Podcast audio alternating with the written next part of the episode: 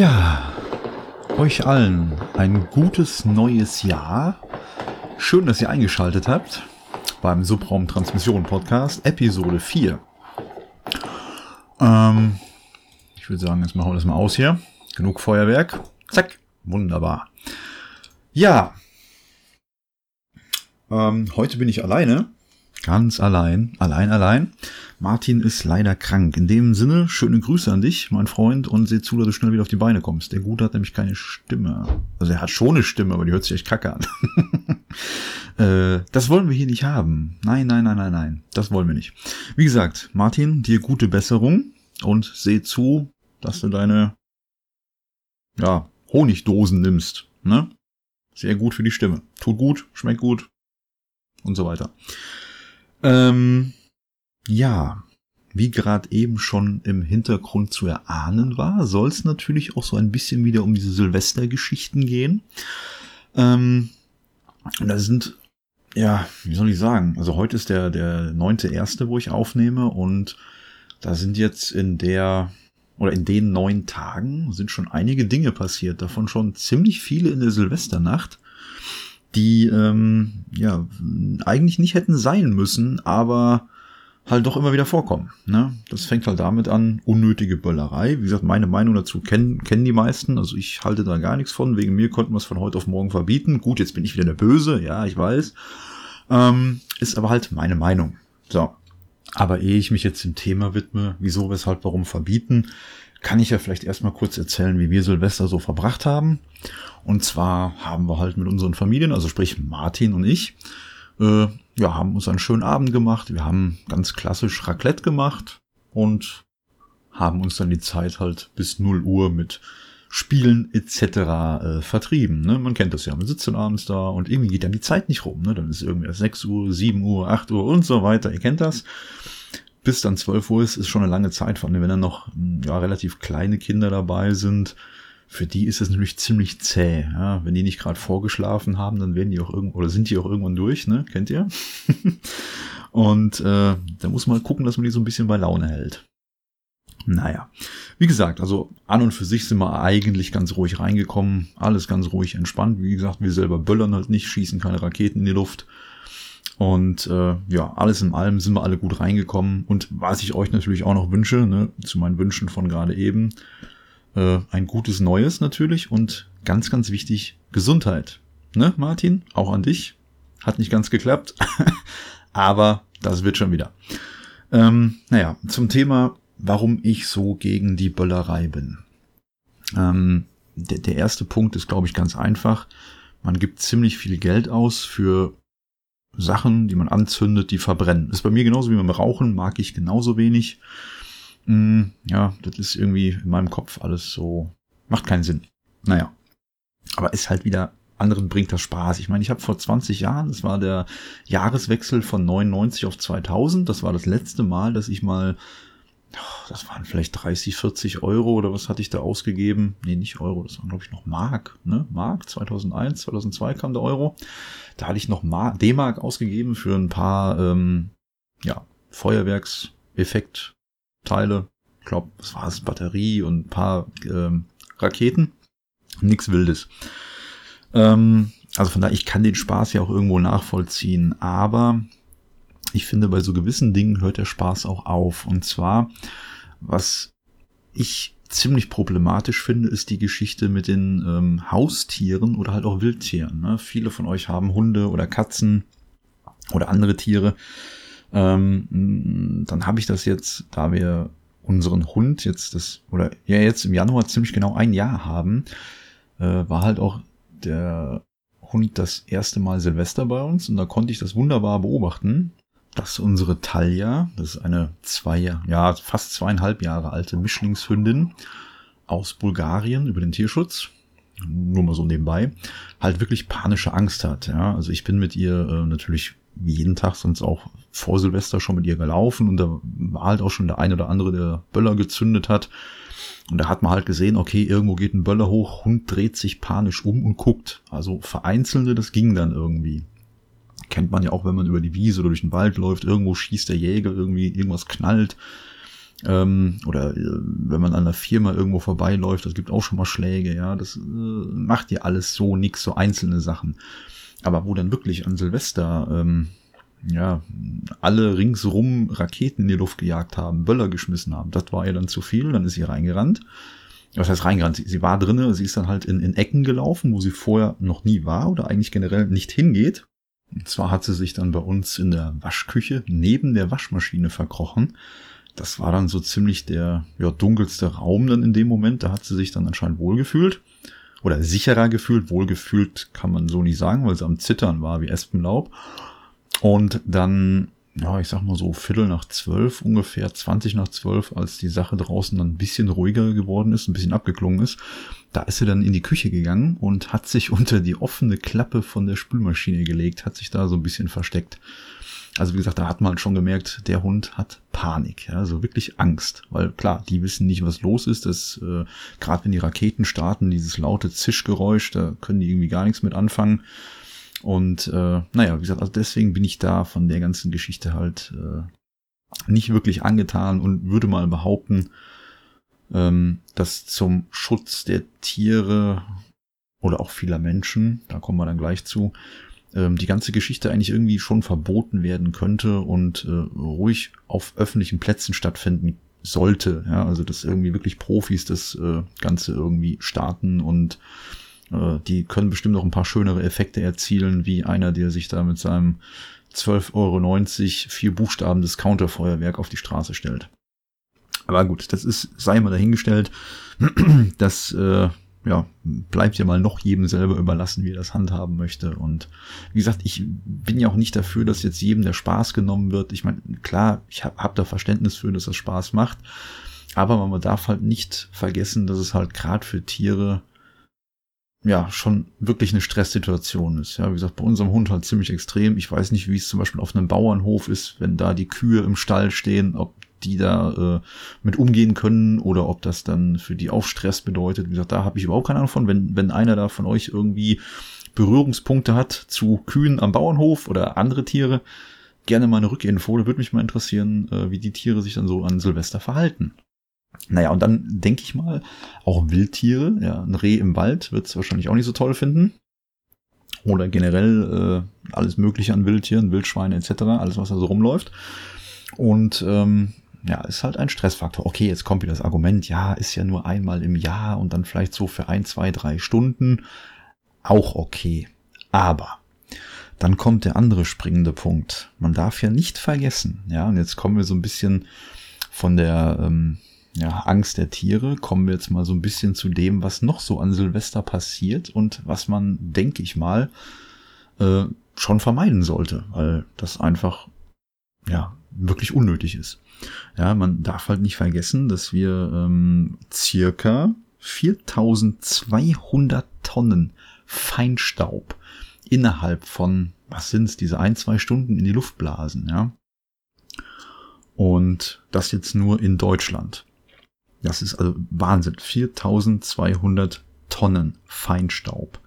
Ja, das entspricht, ja, wenn man jetzt ähm, die, die Holzfeuerung, also Menschen, die halt äh, mit Holz ihr Haus heizen, sei es jetzt Pellets oder halt wirklich äh, Kaminholz, entspricht das 25 Prozent der jährlichen Holzfeuerungsfeinstaubbelastung in Deutschland, ja. Oder wenn man es so will, der äh, oder von der gesamten Freisetzung von Feinstaub in Deutschland würde es sogar zwei Prozent entsprechen. Und das innerhalb von nur ungefähr ein bis zwei Stunden in der Silvesternacht das ist wirklich Wahnsinn, ja.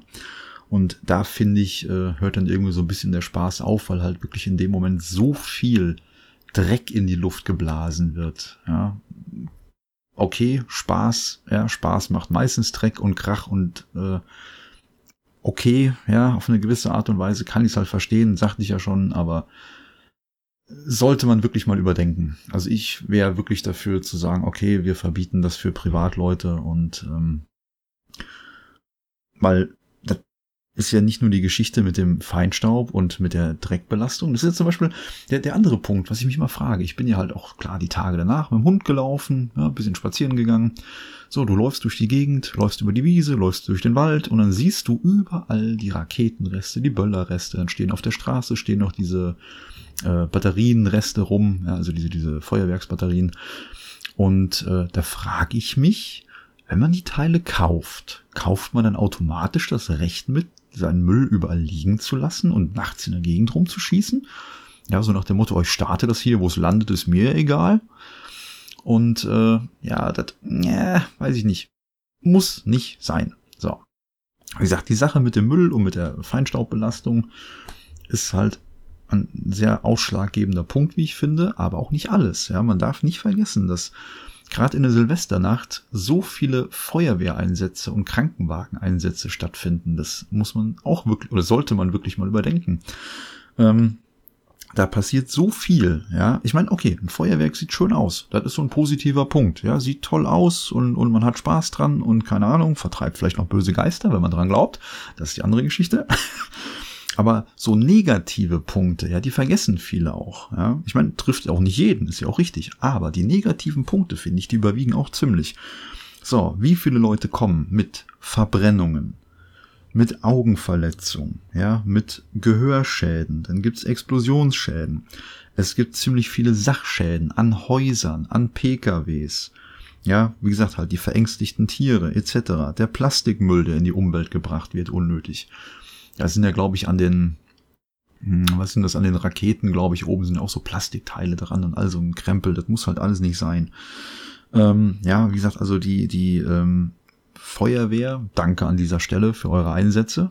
Ne? Also Wahnsinn, ähm, was ihr da leistet und auch alle, die Krankenwagen fahren und da ja Menschen helfen, die sich gerade mit einem Böller die Hand weggesprengt haben oder ich glaube, da war auch der Fall, da hat eine ja, recht junge Dame eine Rakete ins Gesicht bekommen und ich glaube nicht, dass das so gewollt war und auch nicht sein muss. Das sind halt immer die Punkte, wo ich sage, hey, überdenkt den ganzen Krempel mal, muss das sein? Ja, also ich finde nicht. Naja, aber die, die andere Geschichte ist natürlich auch, wenn man sich überlegt, wir pulvern als, nur als Deutsche circa, ich glaube, was waren es, so um die 100, ja knapp 150 Millionen Euro in die Luft die quasi verbrennen. So, und jetzt könnte man mit dem Geld so viel tolle Sachen machen. Man könnte das Geld zum Beispiel in irgendwelche Stiftungen stecken, spenden für, was weiß ich, ein Kinderhospiz, für Tierheime, was weiß ich, was einem halt sonst so am Herzen liegt, anstatt das Geld sinnlos zu verbrennen. Naja, aber wie gesagt, ich will jetzt gar nicht weiter meckern und auf die Leute, die halt Spaß dran haben, das zu machen. Okay, wenn sie es vernünftig machen, ist es ja auch noch irgendwie in Ordnung. Also das heißt, vernünftig heißt, vielleicht nicht unnötig sehr viel Geld ausgeben, äh, wenn sie Dreck auf der Straße hinterlassen, das am nächsten Tag oder vielleicht in der gleichen Nacht dann eben noch wegzumachen, ist auch in Ordnung. Und ähm, was mir wichtig ist, dass du halt keine Leute dabei hast, die ja sich gegenseitig mit Böllern beschmeißen und äh, halt irgendwie noch ein bisschen klar sind und die Sache halt vernünftig machen und es halt nichts passiert. Ja, dann ist das noch in Ordnung. Ähm, wie gesagt, da können wir eh nicht entscheiden, was passiert. Ich denke mal, das wird dann irgendwann aufgrund diverser ja, Umweltgeschichten, Umweltgesetze, wie auch immer, wird wahrscheinlich da irgendwann ein Verbot erlassen werden, könnte ich mir vorstellen. Aber im Moment, um die Menschheit nicht weiter aufzuwiegeln, glaube ich, passiert erstmal nichts und alles läuft weiter wie bisher. So nach dem Motto, hey, die eine Stunde Spaß im Jahr gönnen wir den Menschen einfach mal, dann halten wir die ein bisschen bei Laune. Aber wie gesagt, ich will gar nicht weiter rummeckern. Das muss jeder selber wissen und liegt ja auch auf glücklicherweise äh, jedem in der freien Entscheidung, wie er es machen möchte. Den Gedanken, den ich dazu noch habe, ist der, jetzt muss man sich vorstellen, das hatte ich in der, in der letzten Episode ja schon mal gesagt, dass es doch irgendwie lustig ist, wenn ich als Drohnenpilot, ja, habe ich ja gewisse Vorgaben, wo ich fliegen darf, ab welcher ähm, oder, oder bis zu welcher Höhe ich fliegen darf, wo ich generell aufsteigen und filmen darf, wie ich meine Drohne plakatieren muss, damit, äh, wenn das Ding mal irgendwo abstürzt, ich halt äh, ja dafür verantwortlich gemacht werden kann und so weiter. Äh, Gleiches gilt natürlich auch im RC-Bereich für, also für, für äh, Fl Fl na, funkgesteuerte Flugzeuge oder Hubschrauber. Die äh, dürfen zum Beispiel gar nicht äh, wie Drohnen jetzt irgendwo frei auf dem Feld fliegen, soweit ich das weiß, sondern dafür gibt's dann extra solche eingerichteten RC-Flugplätze. Ja, das muss man sich halt mal vorstellen. Aber dann in der Silvesternacht, da dürfen dann Volltrunkene brennende Gegenstände, die über 100 Meter hoch fliegen, kreuz und quer durch die Gegend schießen. Das ist so der Punkt, den ich halt einfach nicht verstehe. ja, passt einfach nicht. Naja, egal. Wie gesagt, ähm, da sind wir aber jetzt schon wieder beim, beim anderen Thema, worauf ich jetzt noch kommen wollte, wo wir gerade das Thema Drohnen hatten. Und zwar verlinke ich euch dann auch mal schön in den Show Notes. Ähm, da gibt's, finde ich, eine wunderbare Alternative zu einem normalen klassischen Feuerwerk. Und zwar rede ich jetzt nicht nur von einer Lasershow, sowas kennt man ja schon, ja, große Lasershows mit Musikuntermalung und, und, und. Nein, und zwar gibt es da jetzt auch solche äh, ja, Drohnenshows, wo ähm, über einen Computer viele Drohnen, was weiß ich, drei, vier, 500 Stück, gleichzeitig gesteuert werden am Himmel. Das heißt, die steigen ja einigermaßen gleichzeitig auf oder zeitversetzt, leuchten in verschiedenen Farben und bilden dann am Himmel wunderschöne 3D-Bilder. Ja, was weiß ich, einen laufenden Mann oder eine Blume oder stellen auch ein Feuerwerk dar oder äh, können ein, ein Countdown, der rückwärts läuft, zum Beispiel halt zum Jahresende hin dann äh, runterzählen und sowas alles. Also man kann damit super, super tolle Shows machen. Da werde ich euch dann auf jeden Fall in den Show Notes mal ein Video zu verlinken, was ich so auf YouTube dazu gefunden habe. Und ehrlich gesagt finde ich das ziemlich cool. Ähm, ja, ist halt die Frage, gut, äh, wenn sowas halt auch an öffentlichen Plätzen stattfindet, weil man muss ja A, die Mengen Drohnen haben. So, die Dinger kosten halt auch ein Schweinegeld. Da muss irgendwer die Software dafür schreiben. Und äh, ja, irgendwer muss sich halt drum kümmern. Ne? Das wird auch alles ein bisschen Geld kosten, aber wenn das irgendwie von öffentlicher Seite her initiiert würde und dann wird vielleicht auch Eintritt verlangt oder ja, Spende oder wie auch immer, dann denke ich mal, kann man da schon ein größeres Publikum für gewinnen. Und nach und nach kann sich sowas dann im Vergleich zu einem groß aufgezogenen Feuerwerk dann eher durchsetzen. Wie gesagt, schaut euch das mal an. Also da würde mich mal eure Meinung zu interessieren. Also ich finde das wirklich ziemlich cool. Wie gesagt, da brauchst, glaube ich, gar nicht so viel. Das ist irgendwie ein Laptop, ja, da läuft dann so eine Flugsteuerungssoftware drauf auf denen die Drohnen dann einzeln angesteuert werden. Jede bekommt dann halt für diese Figuren, die gebildet werden am Himmel, sei es ein Drache, eine Blume oder weiß der Henker, was die Dinge dann alles darstellen können, äh, bekommt die Drohne halt ihre Koordinaten, fliegt die jeweilige Position an und kann dann natürlich auch, um gewisse Effekte zu erzielen, noch die Farben wechseln. Das sind halt solche, ähm, ich glaube, das sind dann extra angebrachte LED-Leuchten halt in verschiedenen Farben, können die dann äh, blinken, dauerhaft leuchten, wie auch immer. Und damit kann man halt einfach wunder, wunderschöne Bilder am Himmel ja, projizieren, kann man nicht sagen, äh, darstellen. Und äh, wie gesagt, also das fände ich mal ziemlich, ziemlich nice, wenn man sowas mal irgendwo sehen könnte. Vielleicht wirklich als Alternative zu einem Feuerwerk. So, das äh, denke ich mal, würde ich mal ganz stark behaupten, ist auf jeden Fall für die Zukunft deutlich sinnvoller als diese äh, Böllerei, Knallerei und äh, von der Umweltverschmutzung mal ganz zu schweigen. Krefeld. Jetzt ist es eine gute Woche her, dass dieses verheerende, ja, ich sag mal, Feuerinferno in Krefeld stattgefunden hat. Ähm, ich nehme an, das hat auch jeder von euch mitbekommen. Und zwar ist ja da so eine sogenannte ja, Himmelslaterne wohl abgestürzt mh, mm, und hat im Krefelder Zoo das Affenhaus in Brand gesteckt. Ja, wie gesagt, das ist eine gute Woche her und jetzt so langsam wird vielen erstmal bewusst, was da eigentlich alles hintersteckt. Ja, also Punkt eins ist halt, wie ich eben schon sagte, ja, eigentlich gehört sowas verboten, dass Menschen irgendwelche, in Anführungsstrichen, ich mache hier Anführungsstriche, ne, unkontrollierbare Brandsätze durch die Lüfte fliegen lassen, weil nämlich ansonsten solche Sachen passieren, wie es halt leider im Krefelder Zoo passiert ist. Die Teile kommen irgendwo runter und dann hast du halt einfach keinen Einfluss mehr drauf. Im schlimmsten Fall siehst du gar nicht, wo es runterkommt und was da passiert. So, das muss man sich vorstellen. Das Ding muss wohl dann da irgendwie auf dem Dach gelandet sein und dann hat das äh, Dach Feuer gefangen und das ganze Gebäude. Warum das jetzt alles so schnell ging und so, das ist anscheinend auch noch so, gar nicht so ganz genau klar.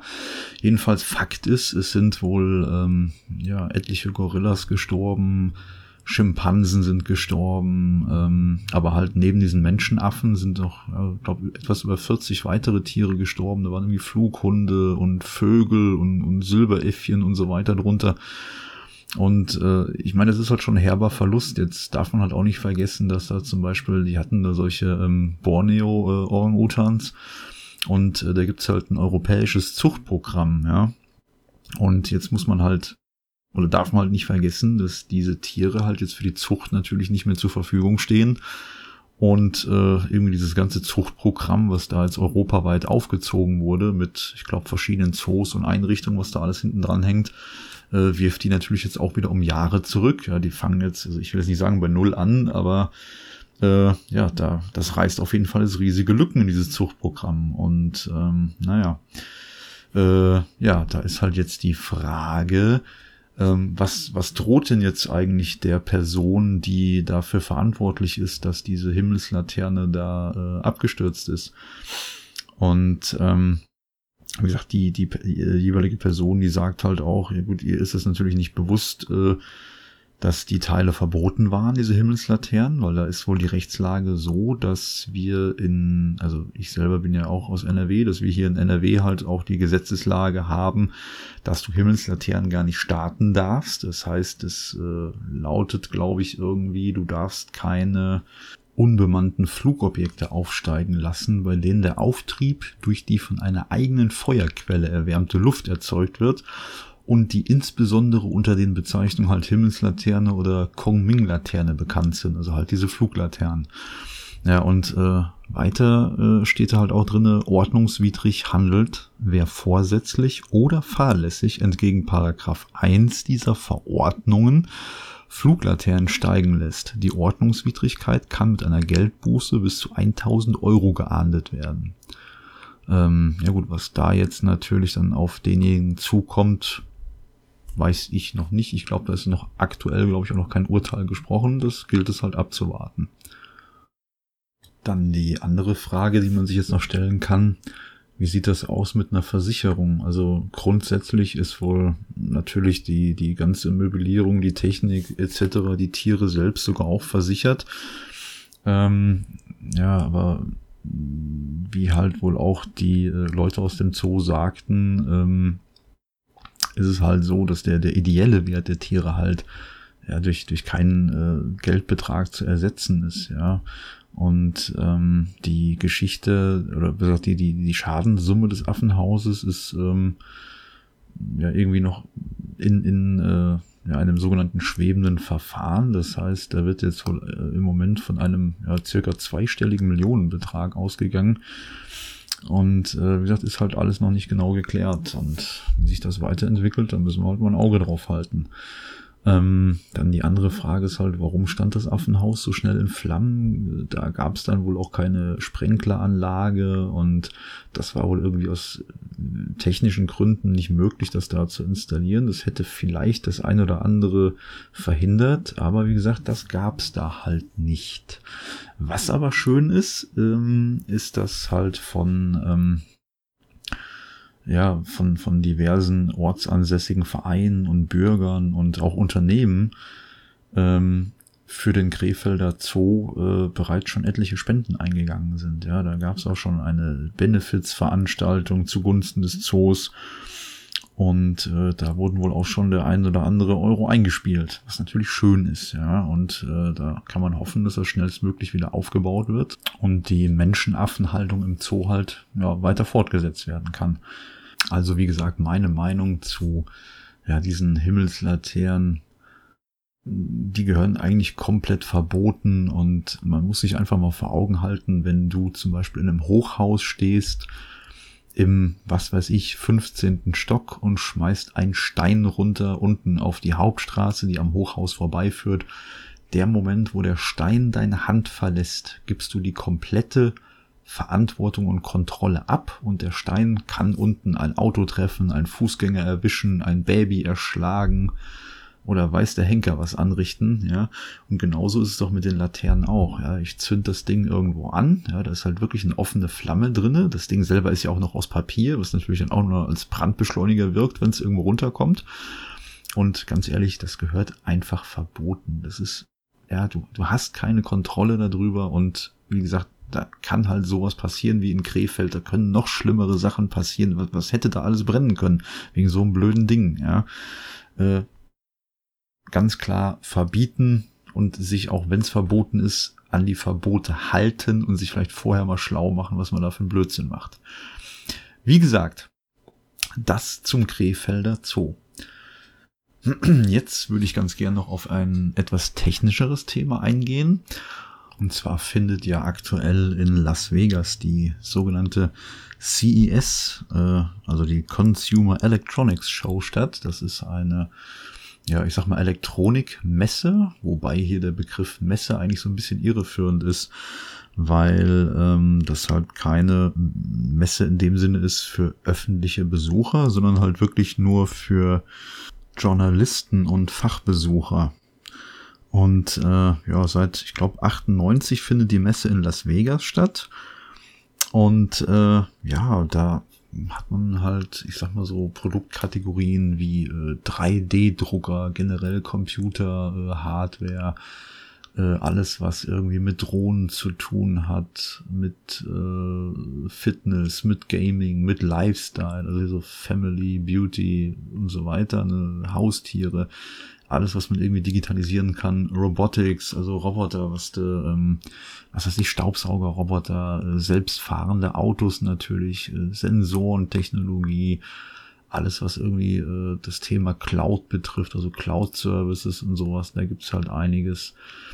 Ähm, Smart Home natürlich ganz stark vertreten und äh, da wurde jetzt von der Firma Sotec ein Mini-PC vorgestellt der einen passiv gekühlten Ryzen-Prozessor verwendet. Normalerweise äh, stellt Zotac eigentlich solche Mini-PCs her, meistens mit äh, Intel-Chipsätzen. Und jetzt haben sie halt auch mal einen AMD 3 Ryzen-Prozessor drinne Und äh, ja, wie soll ich sagen, ziemlich cooles Teil. Du hast ähm, ja, Formfaktor, welche Größe hat das denn ungefähr? Ich glaube, die sind irgendwie so 12 mal, circa 12 mal 12 Zentimeter, so ungefähr. Und dann hat das Ding halt auch eine VESA-Vorrichtung. Das heißt, wenn du halt einen Bildschirm hast, kannst du das Ding einfach hinten an deinen Bildschirm dran schrauben. Dann hast du quasi so ein All-in-One-PC, ja. Und äh, das Coole an dem Teil ist, du kannst halt auch äh, diverse Sachen noch nachrüsten. Ja, du äh, kannst zum Beispiel DDR4-Speicher nachrüsten. Du hast Steckplätze für SSDs und äh, WLAN hat das Ding natürlich auch da funkt er dann im AC-Standard. Dann hast du noch einen, äh, nee, zwei LAN-Ports hat er sogar mit bis zu 1000 Mbit. Dann hast du auf der Rückseite hast du drei USB 3.0 Anschlüsse und an der Front hast du einen USB 3.0, also auch einen USB 3.0 Anschluss. Mm, und ich sag mal, dadurch, dass das Ding halt passiv gekühlt ist, ist das vielleicht äh, ja, wie soll ich sagen, für, für gerade hier so Podcast-Aufnahmen oder generell äh, für alle Leute, die gern einen sehr, sehr leisen PC, aber dennoch so ein bisschen Power haben wollen, gar nicht so verkehrt. Ja, du kannst den schön laufen lassen, du hast keine Lüfter, Störgeräusche. Mm, und, achso, ich sehe gerade übrigens, der, der Formfaktor, die Abmessung äh, sind 20,4 mal 12,9 Zentimeter und das Ding ist gerade mal 6,8 Zentimeter dick. Also das ist jetzt wirklich nicht groß. Ja? Den schraubst du hinten an deinen Bildschirm und dann kannst du loslegen. Dann hast du einen kleinen vollwertigen Computer. Und wie gesagt, das Besondere an dem hier ist jetzt, wie ich finde, ist halt der AMD Ryzen 3 Prozessor. Das ist der, also das Modell des, äh, der, der 3200U nennt er sich. Das ist ein Dual Core. Der läuft im Basistakt mit 2,6 Gigahertz und den kannst du halt hochtakten bis zu 3,5 Gigahertz. Und das ist für so ein kleines Teil schon echt ganz nett. Also echt mal eine nette Alternative, vielleicht auch zu Apple-Systemen oder so. Ähm, dann kannst du den Arbeitsspeicher, das ist ja DDR4 Arbeitsspeicher, kannst du bis zu 32 Gigabyte updaten. Ähm, eine Radeon Vega 3 als Grafikkarte hast du drinne und da kannst du dann halt über einen HDMI 2.0 Anschluss kannst du dann äh, bei 60 Hertz eine Auflösung fahren von 4096 mal 2160 Und per DisplayPort 1.4 Anschluss kannst du immerhin eine Auflösung bei 60 Hertz fahren von 3840 mal 2160 Pixel. So, und das äh, Gerät selber nennt sich dann Z-Box CA621 Nano. Ist halt ein, ein Barebone, nennt sich das. Äh, werde ich euch auf jeden Fall auch mal verlinken. Also für alle, die so Interesse haben an so kleinen Mini-Computern, echt, würde ich mal sagen, ist auf jeden Fall, äh, ja, klare Empfehlung. Tolles Gerät. Was ich lustig finde allerdings, ich habe mir gerade mal angeguckt, was so dabei ist. Ähm, da ist ein, eine Driver-Disk ist dabei. Aber die ist anscheinend optional, da kann man anscheinend auswählen, ob man die haben möchte oder nicht. Also macht eigentlich keinen Sinn für so ein Gerät, weil hat halt kein Laufwerk. ähm, wie gesagt, verlinke ich euch auf jeden Fall in den Show Notes. Achso, ähm, unterstütztes Betriebssystem. In dem Falle ist dann noch äh, Windows 10 in der 64-Bit-Version natürlich. Und eine nächste technische Sache, die mich gerade ein wenig bewegt, ist die, naja, sag mal, gute Nachricht, dass sich jetzt eventuell nach 17 Jahren endlich nochmal was im Bereich WLAN tut. Hm, und zwar, ich weiß nicht, ob ja, die, die, die meisten wissen es vielleicht gar nicht. Und zwar die WLAN-Route, die ihr so zu Hause habt, äh, was weiß ich, von Netgear, von eine Fritzbox, ja, die funken so in der Regel auf zwei verschiedenen Gigahertz-Frequenzbändern. Und zwar ist das einmal die 2,4 Gigahertz und einmal 5 Gigahertz. Und ähm, der, der letzte Teil, also 5 Gigahertz, äh, ist natürlich der Teil, der, äh, ich sag mal, die höheren Bandbreiten verspricht, aber halt nicht die große Reichweite wie die 2,4 Gigahertz, ja. So, und die 5 Gigahertz, die wurden zum Beispiel 2003 das letzte Mal offiziell dann erweitert für die Geräte. Und äh, wie gesagt, halt jetzt nach 17 Jahren soll sich da nochmal was tun. Und zwar wollen die jetzt anscheinend die, äh, also so wie der äh, Hersteller Cisco das sagt, ähm, es sollen anscheinend jetzt auch äh, 6 Gigahertz ganz offiziell eingeführt werden und das deckt dann so den Frequenzbereich zwischen 5,925 und 7,125 Gigahertz ab. Und das würde natürlich nochmal deutlich mehr Bandbreite bedeuten. Ich meine, gut, klar, da, das macht sich dann halt erst bemerkbar, wenn du auch Geräte hast, die auf äh, 6 Gigahertz funken. Aber ich sag mal, über kurz oder lang werden natürlich auch die anderen Hersteller der Smartphones, Laptops etc. da mitgehen und dann können die Bandbreiten auch genutzt werden. Das heißt, äh, ich sag mal, je näher du an deinem Router sitzt, der halt die 6 Gigahertz dann funkt, äh, umso schneller kannst du dich halt im Internet bewegen. Das ist doch eine ziemlich feine Sache, muss ich sagen. Ja, also ich bin da echt begeistert, freue ich mich drauf. Wäre schön, wenn das schnellstmöglich durchkommt. Und zu dem Hintergrund, warum das gemacht wird, ist klar, natürlich einmal mehr Bandbreite, schnellere Verbindung. Ähm, und die andere Geschichte ist natürlich auch, äh, dass äh, das erweitert wird, weil halt die Anzahl der Client-Geräte natürlich auch immer steigt, ja, und sich diverse Frequenzen überlappen, es kann zu Störungen kommen etc. Und deswegen wäre es schon gar nicht so verkehrt, wenn man immer mehr Kanäle hat, auf denen man halt ausweichen könnte. Gerade was weiß ich, in Mehrfamilienhäusern zum Beispiel, wenn da, keine Ahnung, 10, 15 Fritzboxen oder diverse andere Router gleichzeitig funken, dann kann es halt auch schon mal zu Störungen kommen. Und dann ist es gar nicht so verkehrt, wenn man da deutlich mehr Kanäle hat zum Ausweichen und allein unter dem Aspekt auf jeden Fall definitiv sinnvoll. Also kurz zusammengefasst könnte man im Prinzip sagen, es geht ja bei dem neuen äh, Standard 802.11 AX, wie es sich halt so schön schimpft, eigentlich darum, die äh, bestehenden, Net äh, bestehenden Netze zu entlasten und äh, dass pro Router halt Verbindungen mit deutlich mehr Clients möglich sind. Äh, da sind sie sich mit der Geschwindigkeit, äh, sind sie noch so ein bisschen am, am Hadern, aber da wird davon gesprochen, dass wohl theoretisch so über 1,1 bis 1,2 Gigabit die Sekunde möglich sind. Das wäre natürlich schon ganz nett. Und apropos Funken über weite Entfernungen was hat denn die NASA da wieder Schönes gemacht? Und zwar haben die jetzt einen neuen Mars Rover, äh, ja, ich sag mal, fertiggestellt. Und äh, dieser hat jetzt wohl einen ja, Funktionstest bestanden. Der besteht wohl darin, dass das Ding irgendwie vorwärts, rückwärts fährt und äh, seine Pioretten dreht. Ja. Das scheint alles funktioniert zu haben. Und zwar ist das ein, ein Gerät, was ähnlich wie der äh, Mars Rover Curiosity, der ich glaube seit äh, 2012 müsste jetzt auf dem Mars sein. Und äh, also die sind schon ziemlich identisch und äh, wie gesagt, äh, die Besonderheit, die das Gerät hat, also der soll wohl, wenn ich das richtig verstanden habe, soll der neue Mars Rover äh, 2021 auf dem Mars landen und das Spannende an dem Gerät ist, der nimmt dann wohl sowas mit wie eine ähm, Drohne. Ja, das ist wie so eine Art kleiner Helikopter. Auch der, der, der Mars-Helikopter nennen die den, glaube ich. Und äh, Ziel der Mission ist es natürlich, äh, was jetzt auch wieder so einen ganz leichten Hauch von Star Trek hat. Für alle, die sich wundern, dass das Thema heute noch nicht gefallen ist. Ähm, die suchen halt nach Leben oder Spuren von Leben. Und zwar soll das Gerät in der Nähe von einem, naja, vermutlich alten Flussdelta landen und halt ähm, ja, den, den Marsboden halt nach äh, Resten oder Spuren, besser gesagt, von eventuell mal Leben oder lebenden Organismen, die dort auf dem Mars mal existiert haben, untersuchen. Und ähm, warum jetzt auch eine Flugdrohne? Na, ich sag mal, eine Flugdrohne hat halt den Vorteil, die ist deutlich schneller und äh, also kann sich halt deutlich agiler bewegen wie so ein Lama Rover, der äh, ja schon recht träge und langsam ist. Ja.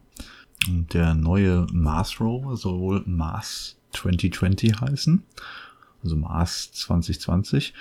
Und äh, die andere Besonderheit an dem Gerät ist, äh, dass dieser wohl ja recht autonom unterwegs sein soll. Und zwar war es bei Curiosity ja noch so, dass mit, ich sag mal, relativ starken Signalverzögerungen, ich glaube jeweils von einer Viertelstunde, wenn mich nicht alles täuscht, konnten ja erst Befehle an den äh, Rover geschickt werden.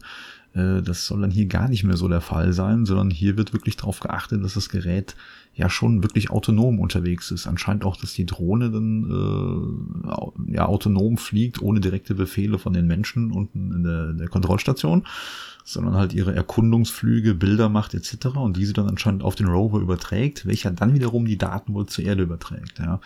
Und äh, das ist halt so die Besonderheit an dem Gerät, dass das Ganze ziemlich autonom ablaufen soll. Und äh, das Teil soll wohl im Sommer, ich meine im Juli, also Juli, soll es wohl starten. Und ja, da werden wir auf jeden Fall mal ein Auge drauf halten. Wenn der dann auf dem Mars hoffentlich sicher gelandet ist. Und vielleicht haben wir Glück und finden endlich mal Spuren von Leben. Und da würde ich sagen, kommen wir doch vom Mars mal zu einem anderen Planeten. Und zwar gab es ja jetzt neulich auch wieder eine Entdeckung von einem Exoplaneten. Und äh, da wird jetzt auch spekuliert, ob da, naja, ob es da Leben gibt, ist äh, die eine Geschichte, aber die andere Sache ist, äh, ob da Leben möglich wäre. Das ist ja auch schon mal ein springender Punkt bei der Entdeckung eines Planeten. Und zwar hat hier der NASA-Forschungssatellit TESS äh, die Entdeckung gemacht, dass der ja jetzt benannte Planet TOI 700d ähm, vermutlich ja von der Größe her vergleichbar mit der Erde ist und möglicherweise auch über flüssiges Wasser verfügt und äh, sei wohl ja ungefähr 100 Lichtjahre von der Erde entfernt, was wirklich scheiße weit weg ist, aber die NASA sagt dann sowas wie relativ nah. Gut, im All ist alles relativ, das haben wir mittlerweile gelernt. Ähm, was ist das Besondere an dem Planeten? Und zwar, der wurde wohl schon etwas früher entdeckt, oder besser gesagt auch sein Stern wurde schon früher entdeckt. Da gab es dann wohl eine falsche Einstufung seitens der NASA und der, der, der NASA-Astronomen. Ähm, allerdings haben jetzt mehrere Hobby-Astronomen dann aufgedeckt, dass es sich da wohl irgendwie um einen Fehler handeln muss und demnach wurde halt die der, der äh, Stern neu eingestuft und dementsprechend wurde halt auch dann die Größe der äh, umlaufenden Planeten neu eingeordnet und äh, ja, jetzt anscheinend auch nachgemessen und halt so belegt, dass es halt so richtig ist, wie jetzt die Hobbyastronomen das festgestellt haben. Und ähm, ja, jetzt sieht man halt, dass der Planet halt in etwa die Größe der Erde hat und äh, halt in der habitablen Zone, also in der bewohnbaren Zone seines Sterns liegt. Die Besonderheit an dem Planeten Toy 700D ist halt, dass dieser ähm, ja nur 37 Tage braucht, um seinen Planeten, äh, Entschuldigung, um seinen Stern einmal zu umkreisen. Und das wohl bei einer gebundenen Rotation. Das heißt, ähnlich wie wir das halt von unserem Mond kennen. Der Mond zeigt uns immer die gleiche Seite. So zeigt halt immer eine Seite zu seinem Stern und die andere Seite zeigt halt äh, vom Stern weg. Das heißt, äh, auf der einen Seite ist ewiger Tag, auf der anderen Seite ist die ewige Nacht so ungefähr äh, was das halt jetzt zur ähm, ja, Bewohnbarkeit äh, aussagt oder ja, eventuell ob es da Leben gibt. Äh, darüber wird halt noch spekuliert. Es muss ja quasi erstmal geprüft werden, geprüft werden, ob es sich wirklich um einen Felsplaneten handelt. Und wie gesagt, das halten wir mal im Auge und das ist auf jeden Fall sehr spannend. Hm, Fakt ist, jetzt wurden wohl schon auch von anderen Teleskopen so um die 20 ja, Erd erdähnlich oder erdgroßen Planeten gefunden. Und äh, ja, ich würde mal sagen, die Reise ins All und die Entdeckung fremder Welten, ne, das liegt uns doch allen irgendwie so als Trekkies. Ja, das wollen wir doch. Wir wollen doch wissen, was ist da draußen los? Was gibt's da? Sind wir alleine? Die alles entscheidende Frage. Und eben genau mit dieser entlasse ich euch jetzt in den Tag bedanke mich bei euch fürs Zuhören und würde mich freuen, wenn ihr auch beim nächsten Mal wieder einschaltet. Das war jetzt die vierte Episode vom Subraum Transmissionen Podcast.